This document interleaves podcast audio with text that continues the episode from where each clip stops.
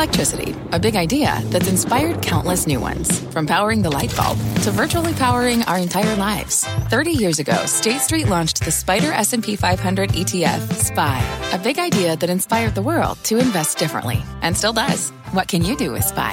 Before investing, consider the fund's investment objectives, risks, charges, and expenses. Visit ssga.com for a prospectus containing this and other information. Read it carefully before investing. SPY is subject to risks similar to those of stocks. All ETFs are subject to risk, including possible loss of principal. Alps Distributors, Inc. Distributor. Market moving insight and analysis. Join Jim Cramer, David Faber, and me, Carl Quintanilla, on the opening bell hour of CNBC Squawk on the Street.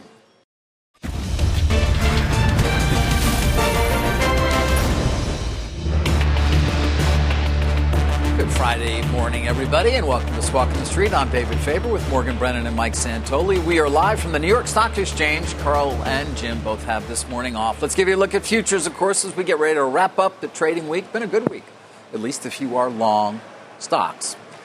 The August jobs report reflecting worries about the Delta variant outbreak. Non farm payrolls were up 235,000 last month. That was well below street estimates of some 720,000 jobs being added. The unemployment rate was in line with expectations. It fell to 5.2%. Average hourly earnings up 4.3%. That is year over year. You can take a look at the 10 year and Morgan, uh, leisure hospitality, uh, it accounts for what is really a large chunk of this miss. There were no job gains uh, whatsoever versus 415,000 in July. Let's call it about 397,000 in June. We know there seem to be a lot of help wanted ads out there in that area, but the Delta variant certainly may have also cut back in just general sort of job growth as well. Um, and that was a lot of the miss which is notable given the fact that so much of this data was collected in really the first half of the month as well before Delta truly kind of picked up the pace, uh, at least from a headline perspective and just in terms of the climb we saw in cases as the month continued to unfold. Plus, you had the hurricane impacts, uh, other weather impacts towards the end of the month, too. So it wasn't just leisure and hospitality, it was also retail declining by 29,000, food and beverage down by 23,000. And actually, uh, kind of interestingly, you saw a decline while you saw an increase in private education jobs. You did see decreases in government education jobs on both the state and local level. So it'll be interesting to see how that shakes out in the next job reports and, and kind of speaks to the seasonality we see uh, in general coming yes. into the fall season. Yeah, actually, August is always kind of a noisy one with the seasonal adjustments. The markets, too, I think it's worth noting leading up to the number we were kind of tacking in the direction of maybe we have a softness relative to the expectations in terms of the jobs number.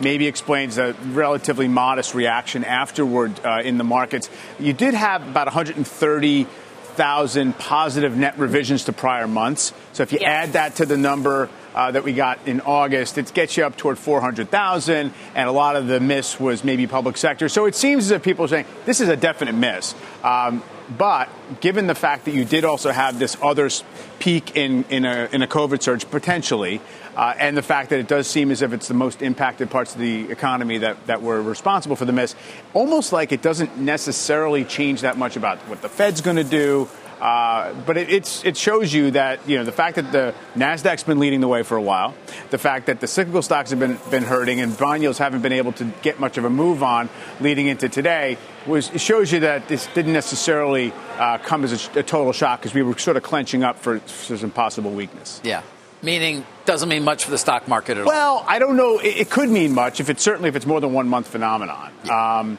and if we get to a position where September seems weak and the Fed is going to start to more explicitly signal that it's cutting back on uh, on its bond purchases, maybe that matters. Uh, you know, I think that there's now a consensus building around the fact that the 120 billion dollars a month of bond buying certainly isn't doing anything to help directly what is ailing the labor comeback which is a supply issue. Mm-hmm. It's people needing to come back to work. It's not necessarily demand for it. So, you know, I, I think that's maybe why the market is, is okay for now. And, and, we'll see if it continues as a trend. And to that point, I mean, you do have a labor force participation rate that is stubbornly stuck at 61 0.7%. And also, I think the other thing to really key in, in, in on is the fact that you continue to have these pretty ferocious wage gains. Uh, you know, we've had the debate for many months about inflation, transitory, not transitory, what that means for the Fed, et cetera, et cetera. Um, and certainly we've heard, you know, and we continue to hear on a daily basis from corporate America um, about the impact to, of higher costs and price pressures on, and supply chain issues and everything else um, and what that means in terms of price increases to consumers. But when you see average hourly earnings up 0.6% month over month, much higher than expectations, 4.3% year over year. I mean, that is not that those are not cost increases for companies that are necessarily transitory. And I mean, Walmart just yesterday saying they're going to raise, raise wages for their uh, U.S. Yep. employees too. Yep. Well, let's talk a little more about uh, all the numbers and the market's response uh, to them right now with uh, Diane Swonk. She's chief economist at Grant Thornton, and David Kelly, chief global strategist at J.P. Morgan Asset Management. Good morning to you both. Uh, Diane, you know, you've, you've, heard our discussion here. Your first reaction, there's no getting around the fact that it's a disappointing number, but I wonder how you would put it into context of the overall uh, economic trend that we're seeing. Well, unfortunately, we're seeing a huge deceleration globally as well. We've seen really weak numbers come out of China recently. The Delta variant is hitting economies that escaped other waves. And I think that's very important to take into context. That hurts the supply chain disruptions that we've seen erupt out there, but it also hurts demand. And looking at what's happening and where we saw the Delta variant hit the employment report, that's demand related. We saw a blow, as you already mentioned, in leisure and hospitality, food services. We know that from the credit card data, that spending stalled out and started to come down a bit as the wave got worse in the worst hit areas. Mobility actually pulled back during August uh, in those hard hardest hit areas. We also saw the pullback in retail, as you noted. And I think an important issue has been the irony of what happens to healthcare when we get overwhelmed at hospitals. Healthcare employment actually fell. And that's partly because we can't find enough people to work, but also we canceled electric, elective surgeries again during the month in many of these hotspots as we went into this employment report. We also heard reports of people literally walking off their shift mid shift because of their frustration and how overwhelmed they are with what's happening in their hospitals in response to Delta. Delta. And all this leads into the disruptions that we're going to see from Hurricane Ida, which hit on the 16th anniversary of Katrina. We know from that it suppressed employment for two months. So you've now got probably three months of really weak employment data going forward. Uh, David, if that is the setup here, um, it seems as if it, it, must be as simple as just tracking the pace of the Delta uh, surge uh, seeing exactly whether cases come down and just looking at the real time, you know, consumer data? Is, is that really all the that we in the Fed ought to be watching at this point?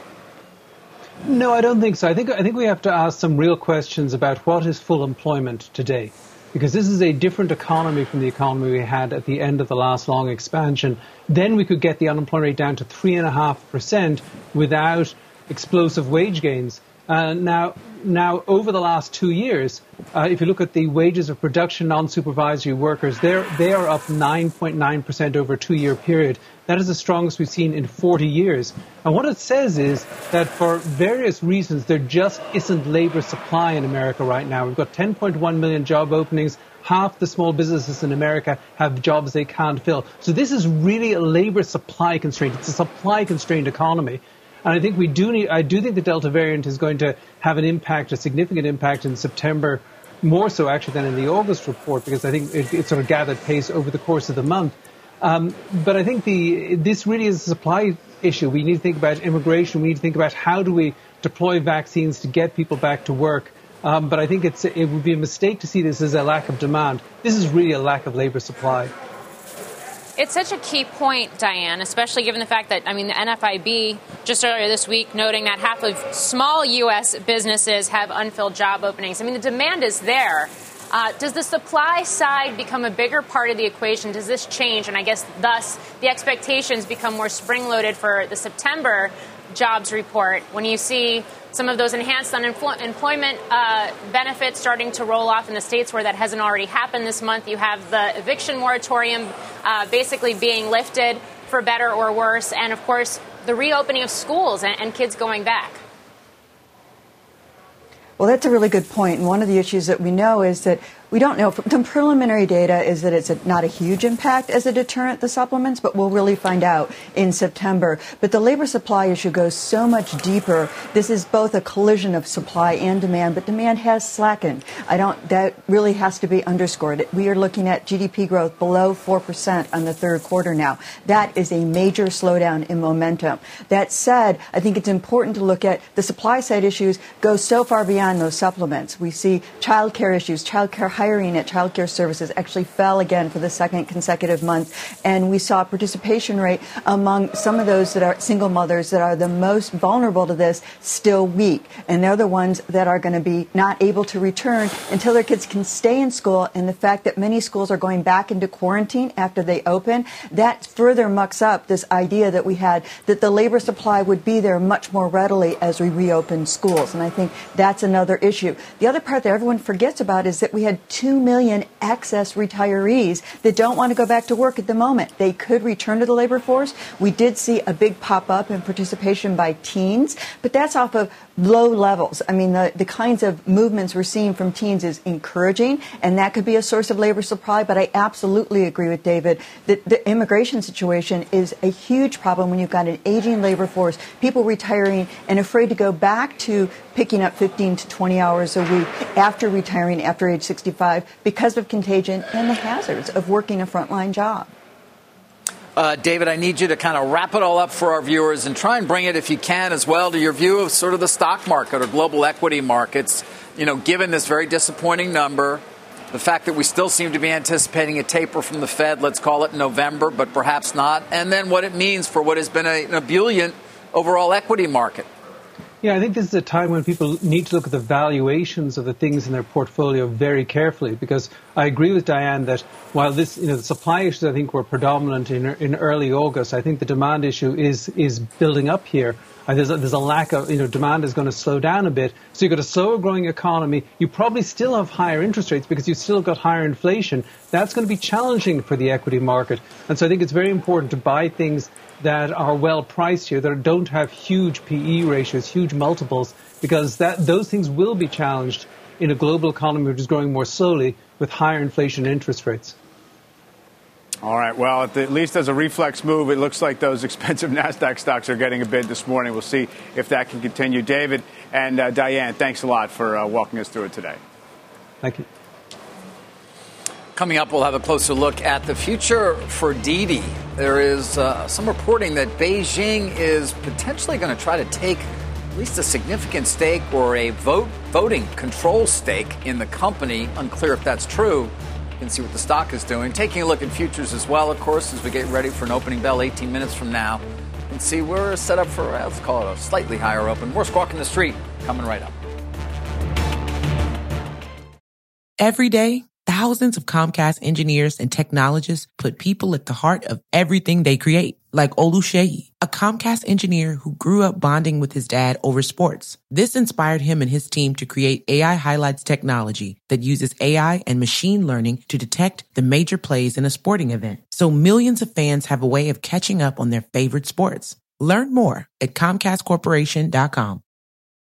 Let's get straight to the point. You want to grow your portfolio to fight rising costs of inflation or pay off your debt or anything standing in the way of you and financial freedom, right? Yahoo Finance, our sponsor today, can help. For more than 25 years, Yahoo Finance has been helping great investors like you. Whether you're a seasoned investor or just looking for tips, Yahoo Finance makes it super easy by putting all the tools and data you need in one spot. Yahoo Finance takes a holistic look at the financial news cycle, including breaking news, original editorial perspectives, analyst ratings, independent research, customizable charts, and more. You can securely link your brokerage accounts for a unified view of your wealth, including 401k and other investments. That's how Yahoo Finance gives you insights and helps you take a look at your wealth in its entirety. That big picture perspective is what great investors need. For comprehensive financial news and analysis, visit the brand behind every great investor, yahoofinance.com, the number one financial destination, yahoofinance.com. That's yahoofinance.com.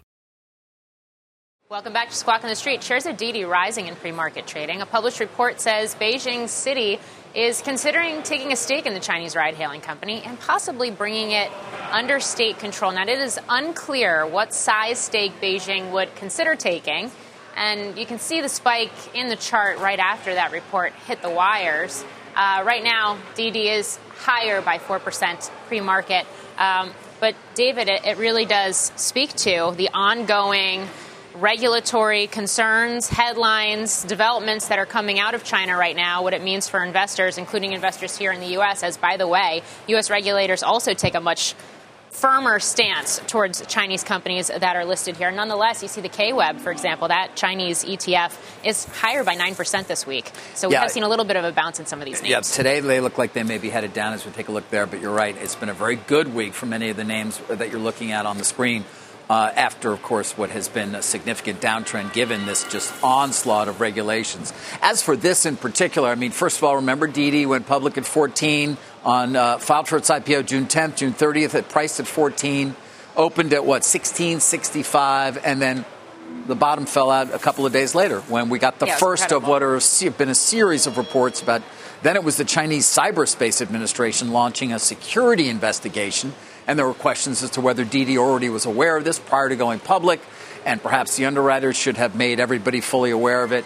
I don't know what to make of this. I'll rely on on uh, Eunice Yoon, uh, who says that you know she messaged some investors, heard rumors, nothing has been set.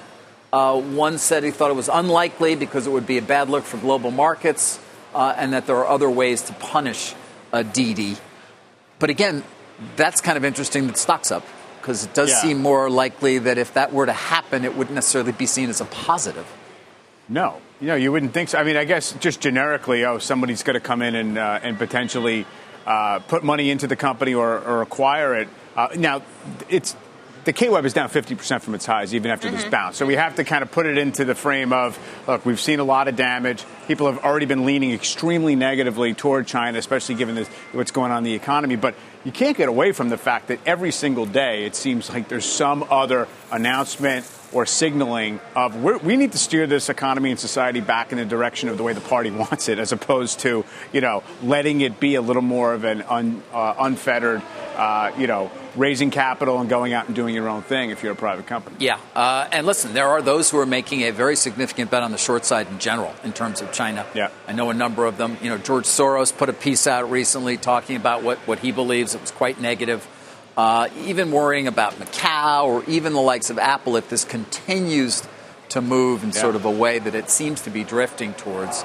Uh, just unclear, but um, you know we have our China bulls out there, but there are certainly those who believe, hey, this is not going to get any better. I mean, the news soon. with Alibaba this week, right? It's going to yeah. have to kind of invest its own money for the public good for prosperity. Something like 15, 15 and a half billion by 2025 yeah. is sort of what they've generally committed to. So, uh, yeah, interesting. Um, all right, we're going to keep an eye, of course, on all of those uh, shares as well. Coming up, though, President Biden is scheduled to speak about this morning's jobs report. That'll be at 10 a.m. We will bring you live coverage of his remarks. Let's give you another look at futures. We get started with trading here a little less than 12 minutes or so from now. Squawk on the Street. We'll be right back. What's on the horizon for financial markets? At PGIM, it's a question that over 1,400 investment professionals relentlessly research in pursuit of your long term goals. Specialized across asset classes, but united in collaboration, our teams provide global and local expertise. Our investments shape tomorrow, today. Pursue your tomorrow with PGIM, a leading global asset manager. Taking a look at the top performing S&P sectors so far this week. Utilities and communication services are leading the way. Healthcare also up more than 5%. And real estate. So it shows you a relatively defensive tone to the market, even leading into today's jobs number. Uh, top five uh, right now, uh, technology rounding it out, at up 4.8% going into today. Opening bell, just a minute away. Welcome back. We've got about six minutes, so we get started with uh, the final trading session of the week. Of course, we'll be uh, keying the markets, perhaps keying a bit on that uh, uh employment number coming in well below what had been expected. Uh, banks have not had a great week no. Uh, so far as well. We're going to certainly keep an eye on the financials, particularly in light. I guess the 10 year yield actually up a bit, but. Yeah uh, what's been behind it, if anything? I mean, there has been yields have been under a lid uh, for for all week. Now they're getting a little bit of release to the upside, and banks may be looking their way uh, toward perhaps trying to firm up here. I mean, at least it would be a bit of a tell to the market's expectations about what this all means for the, not just the pace of growth, the jobs number, but also uh, for yields. Uh, the banks have kind of held steady for really six six months now. Uh, they've gone sideways, not really given up the big lead they built up in the first quarter. It's the same thing with retailers. It's the same thing with the small cap stocks. So we've been in this three month holding pattern of we, we all expected this really fast reopening and a huge kind of boom time running hot economy.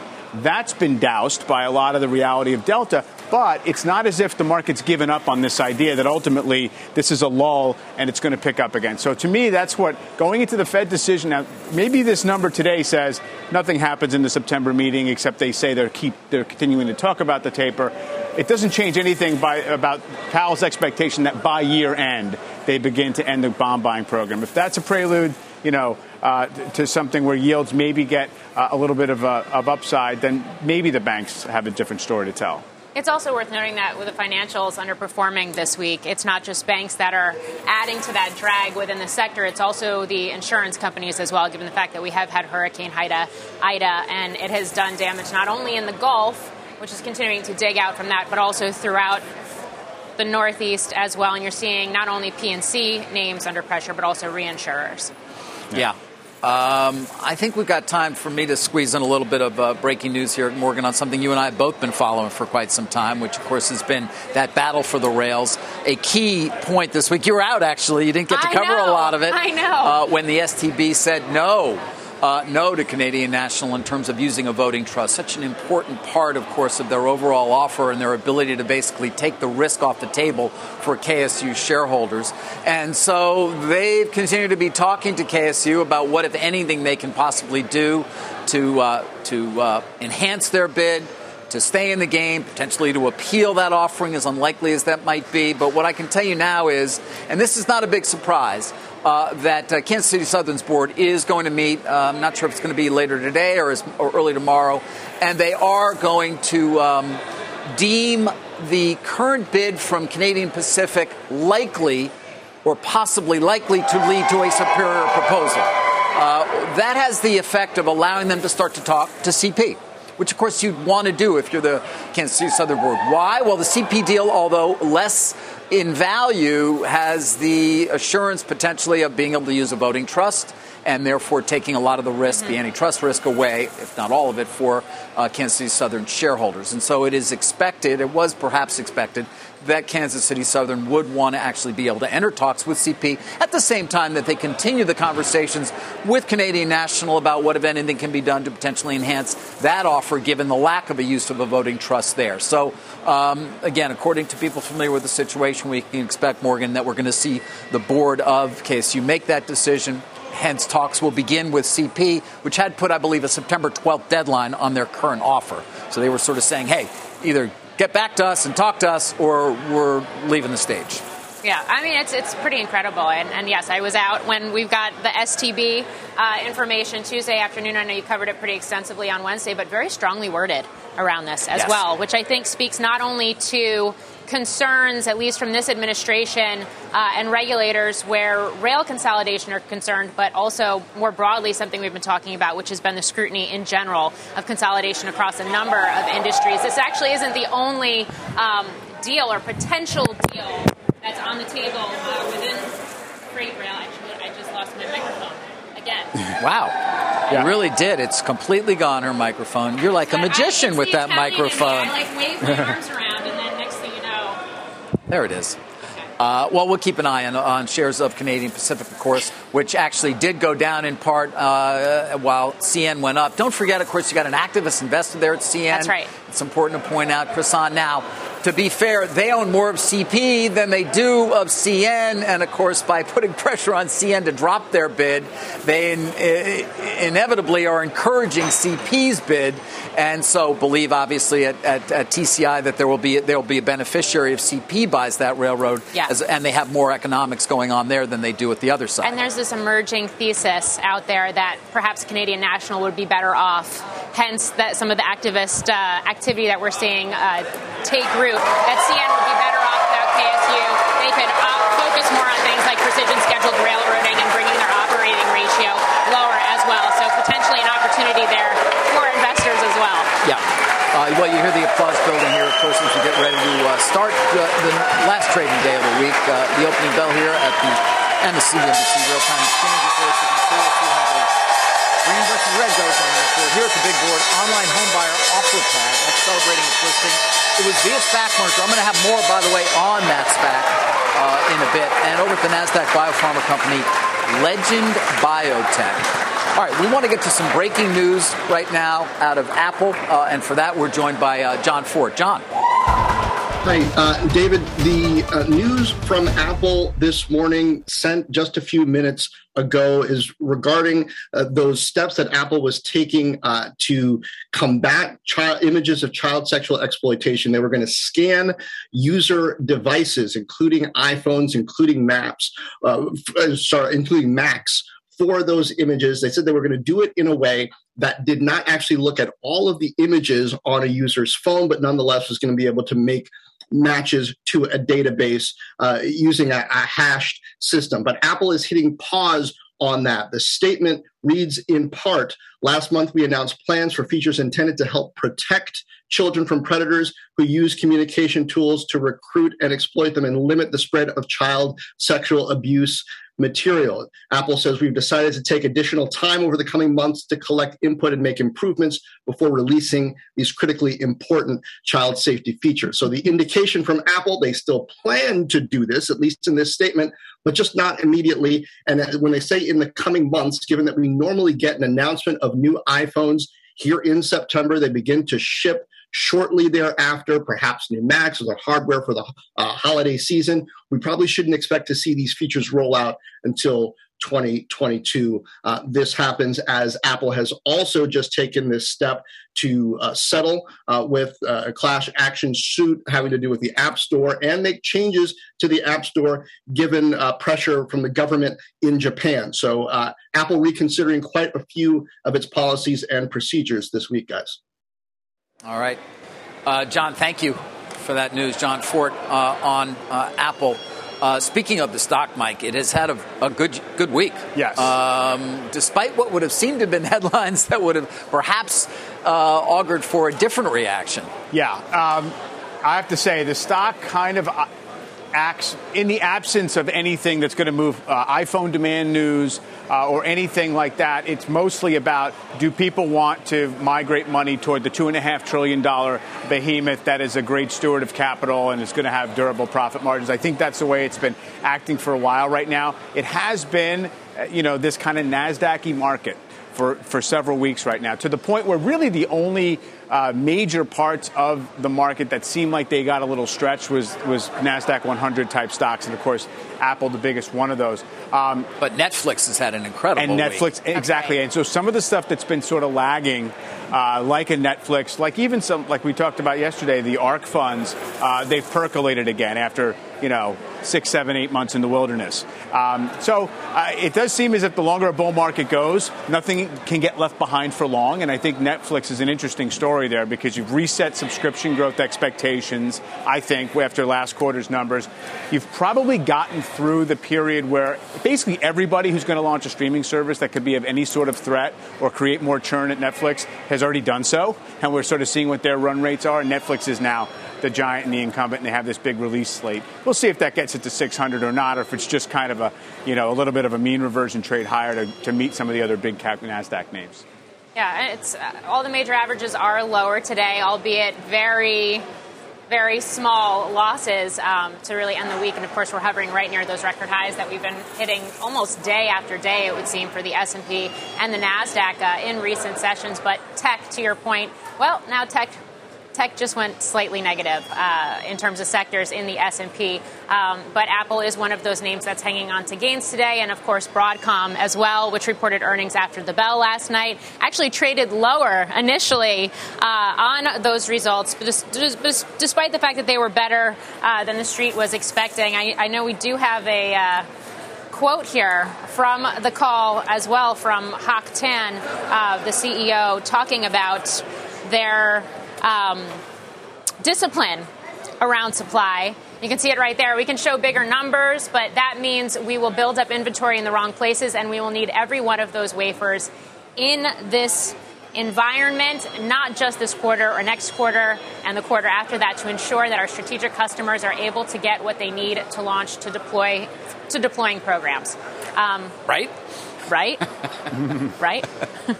yeah, it's it's interesting because it's directly addressing the the big concern among investors, which is uh, yeah, there's a shortage. Yeah, there's supply disruptions. That means everybody's double ordering, and it's not really reflecting organic demand, and we're just feeding into a future glut by you know by, by trying to meet all these. So uh, Broadcom trying to get ahead of that and saying no, we're trying to be smart about it. We want to make sure that uh, we're rationing our supply to those that are really going to be putting it into products that are selling.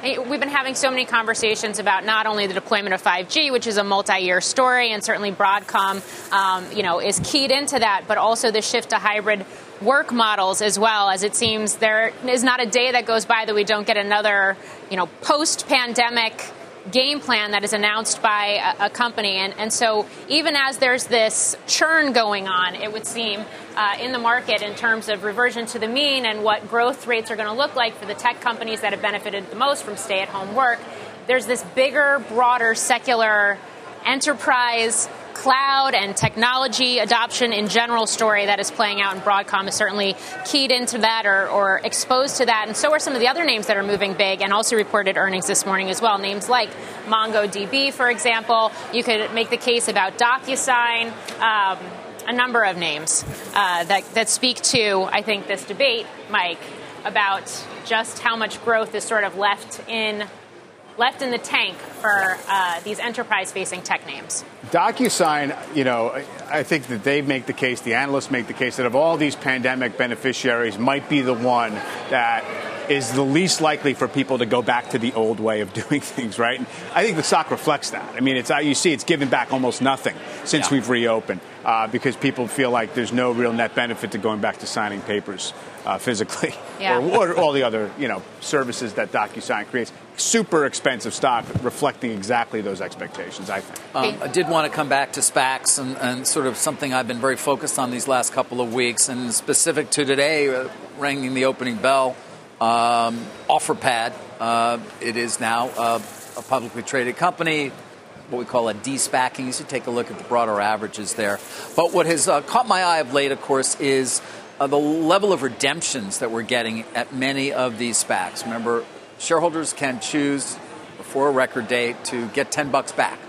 Uh, if they do so. And so many of these stocks are trading right at around $10 and are believed, frankly, to then, after the close of the deal, go down, that many investors are saying, I'll just take my $10. It's another uh, transparency question, though, because not all of these SPACs are actually telling us what their redemptions were or their redemption rates were. And you sort of have to try to back into it by simply figuring out what they say their post cash, uh, post merger cash position is. In the case of Offerpad, it's $284 million. So then you go back and you look at the original press releases we did. you see, well, they had expected to have $650 million in cash. That's a big difference. And that included 200 million from the pipe. Uh, and 50 million in a direct investment. So assuming those both came in as planned at 250, you only got 34 million of what was originally going to be 403 million in the trust account from the SPAC, meaning your redemption rate here, we don't know, they didn't tell us, had to be very high. All of this goes back to the idea that, listen, when they set these deals up and they decide on a valuation, they also make a decision on terms of how much cash they want to fund their business plan to reach the goals that they put out uh, in that long presentation we typically get on announcement. Well, in this case, it was 650 million. Now it's only 284 million. It was above the minimum cash requirement, but not much. And you just have to wonder, a from a transparency and a disclosure, why aren't we getting these numbers right away? Yeah. It would seem to me that they're material. And B, the larger question as to whether these companies can adequately uh, execute on their business plan with a lot less cash than they list, at least anticipated. Which brings us back to IronNet. General Alexander was on yeah. earlier this week. That that stock began trading as a public company a week ago as well. We've, we've seen a number of this. I know you've been all over it. It's kind of like the next chapter of the SPAC discussion and concerns, risks, worries potentially uh, for investors and, and, folks that are following these deals. And um, perhaps it also speaks to the fact that many of the SPACs that have actually Or the companies that have de-SPACed are now publicly traded have not performed well. No, we can look at our index. I think uh, we our post uh, deal index, and you can see that it's trading below par. Uh, there it is. Um, no, that's not it. It's that one. Thank. Uh, yeah, that's the one. There it is. Okay. Um, right. Isn't that it? That's it. Yeah, post SPAC. I have to look at my producer Carrie every time because I get lost on this. But uh, that gives you a sense Yeah. as to what's going on. And by the way, this is also frozen the pipe market because if you're a pipe investor coming in at 10 bucks, uh, originally you thought there'd be a pop. You thought you'd be able to get out, a la Lucid, which obviously went well, and we saw what happened the other day when when the uh, when they were able to start selling the pipe holders. But in this case, with all these things trading below 10 bucks, when they finally closed the deal, it's not an incentive for anybody to get involved in a pipe, and so you have that market drying up as well. Of all the stuff that in the first quarter we were saying was showing a lot of froth and things got crazy, whether it was the archetype funds or you know EV stocks or cloud or all of those things, Tesla, they all had their little crack. And they've all come back except for SPACs as a group. And shorting SPACs, I think, is probably the biggest winning trade on the short leg of a lot of hedge funds this year. You talk about people just say a basket of them, you know, go short, and, and it's worked. Yeah. Okay. Uh, I think we're going to take a break now. Still to come, a look at the state that uh, needs the most help when it comes to infrastructure. But first, let's give you a bond report because it is that time. Take another look at how treasurers are faring this morning. Of course, we did get that jobs report uh, at 8:30 a.m. Eastern. The reaction, well, you can see up a bit on yields in the 10-year. We'll bring you President Biden's remarks, by the way, on that jobs report. That'll be at the top of the hour, 10 o'clock. Stay with us. A lot more Squawk on the Street coming right back.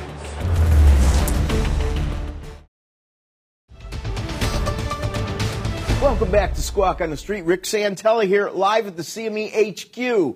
In about a half a minute, we're going to be seeing the ultimate number, the August final for Markit services PMI and composite PMI. We just came off of what was mostly a weak jobs report outside of several areas. And the one I focused on, up six tenths of 1% for average hourly earnings on a month over month basis. That data series was started in April of 2006. That very first month was up six tenths. Since then, there has been no reads that high until we reached COVID. Pre COVID, so today's number really historically is significant and it may feed into that wage inflation spiral, which has pushed yields up from their initial response of moving lower. The number's hitting the wires at 55.1. That's the services PMI. So we take 55.2, the mid month read, and replace it with the read of one tenth less. And when it comes to the composite, 55.4 is exactly the same as mid-month read at 55.4. And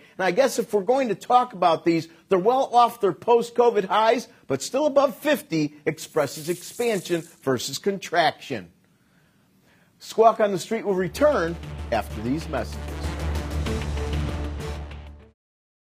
Let's go over to Bob Pisani now. He's got more on the action today. Bob. Yeah, unfortunately, this jobs report doesn't help the stock market. What I hear from the traders is it's playing into the stagflation argument. So we have somewhat higher wage numbers, which is good for workers, and weaker job growth. That's the stagflation story. So take a look at the major indices.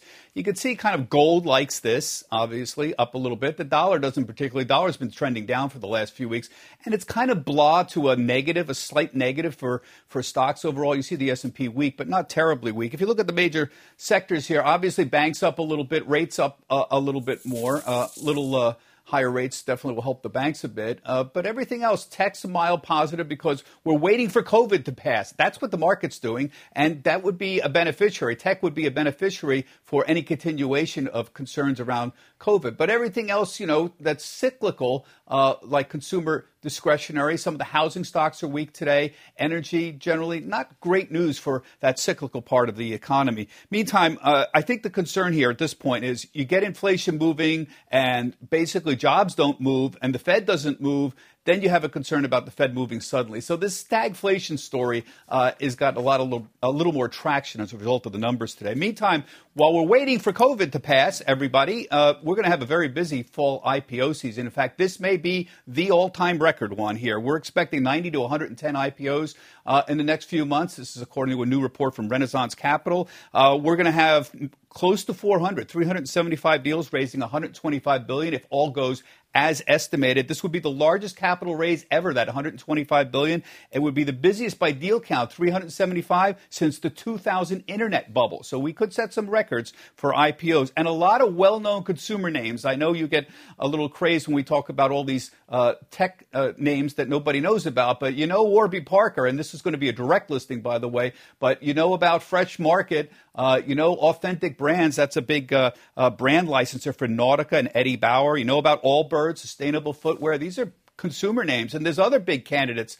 uh, that are out there that are well known consumer names that are not formally announced but are believed to be likely. Instacart, the big grocery uh, delivery company, Chobani, the Greek yogurt, Sweetgreen, you know, the, the salad restaurant company, uh, Flipkart, they're the biggest uh, online retailer in India. That's a Walmart spin out over there. And you all know Impossible Foods, plant based meat products. These are likely, not absolutely, but potential candidates for the fall. And then they've got others that not even consumer names uh, out there. Toast, uh, big digital payment processor is going to be coming, uh, possibly Stripe, another mobile payment uh, processor, Republic Airways, Rivian Automotive, some electric vehicle companies that are out there. Uh, Reddit's also uh, reportedly interested in, they're hiring some bankers right now, the online message board. You know all these companies. So it's going to be an exciting fall. We'll keep an eye on that. I'll tell you what everybody's been complaining about the IPO aftermarket has not been great. Now, that white line there, that's the Renaissance Capital IPO. This is an aftermarket index. Aftermarket means the day after they go public. What happens to these companies? Because that's when these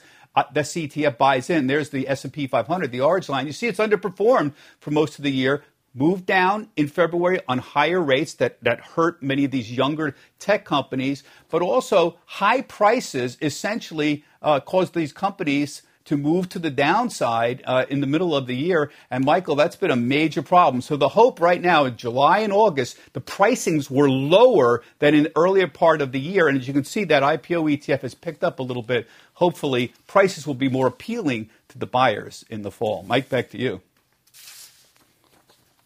Of a balanced market, Bob. Thank you very much. A massive overhaul of the nation's infrastructure could be in jeopardy again West Virginia Senator Joe Manchin wants a pause on the $3.5 trillion reconciliation plan, which needs every Democratic vote to pass. The Senate Budget Committee Chairman Bernie Sanders says there will be no consideration of a separate bipartisan bill, which includes funding for roads and bridges, without the broader reconciliation bill. Caught in the middle, the state with the worst infrastructure in the nation, which is where our Scott Cohn is uh, coming to us from this morning. Hi, Scott. Hi, Mike. And you know it, the state with the worst infrastructure is Maine, which finishes dead last in that category of our America's top states for business study this year, 48th overall, with the worst power grid in America and among the worst roads and bridges. How bad? Nearly 13% of Maine's bridges are in poor condition, according to federal data, and about half of them are 50 years old or older or more. Uh, your average commute to work in Maine is roughly the same as the commute in Michigan, which is a state with nearly 10 times the population.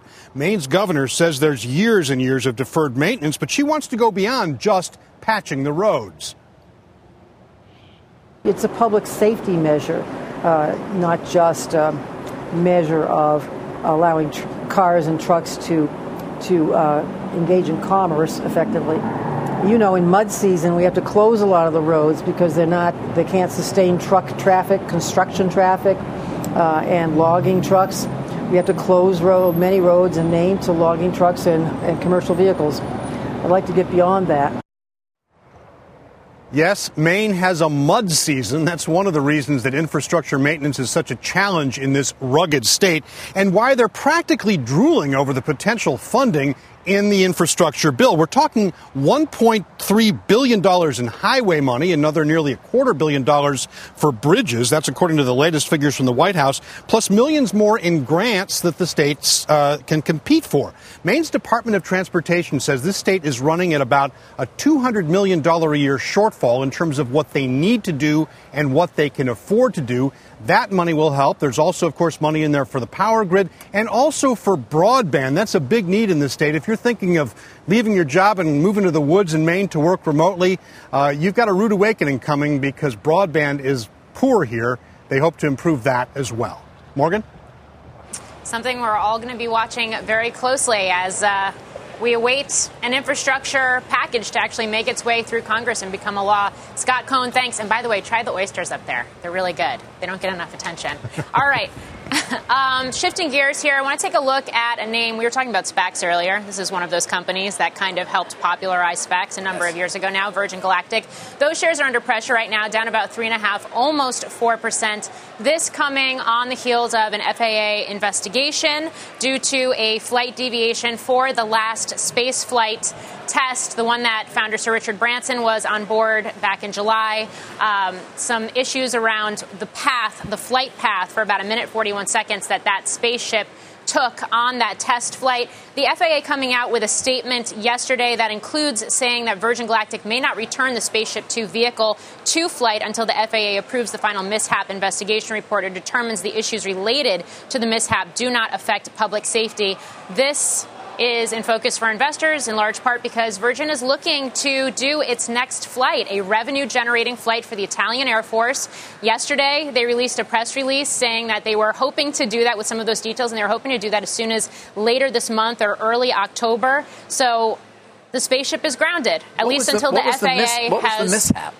Uh, there were heavy winds at high altitudes, and the spaceship drop down slightly below its designated for about a minute 41 seconds. Its its flight path that was designated by the FAA. So. Uh, for its part, Galactic says that they're working closely with the FAA to support a thorough review and timely resolution of this issue, that no one's safety was at risk. Nonetheless, shares are under pressure. Right. Although one of the more, as you said, one of the more successful SPAC deals, obviously long past this de-SPACing at this point.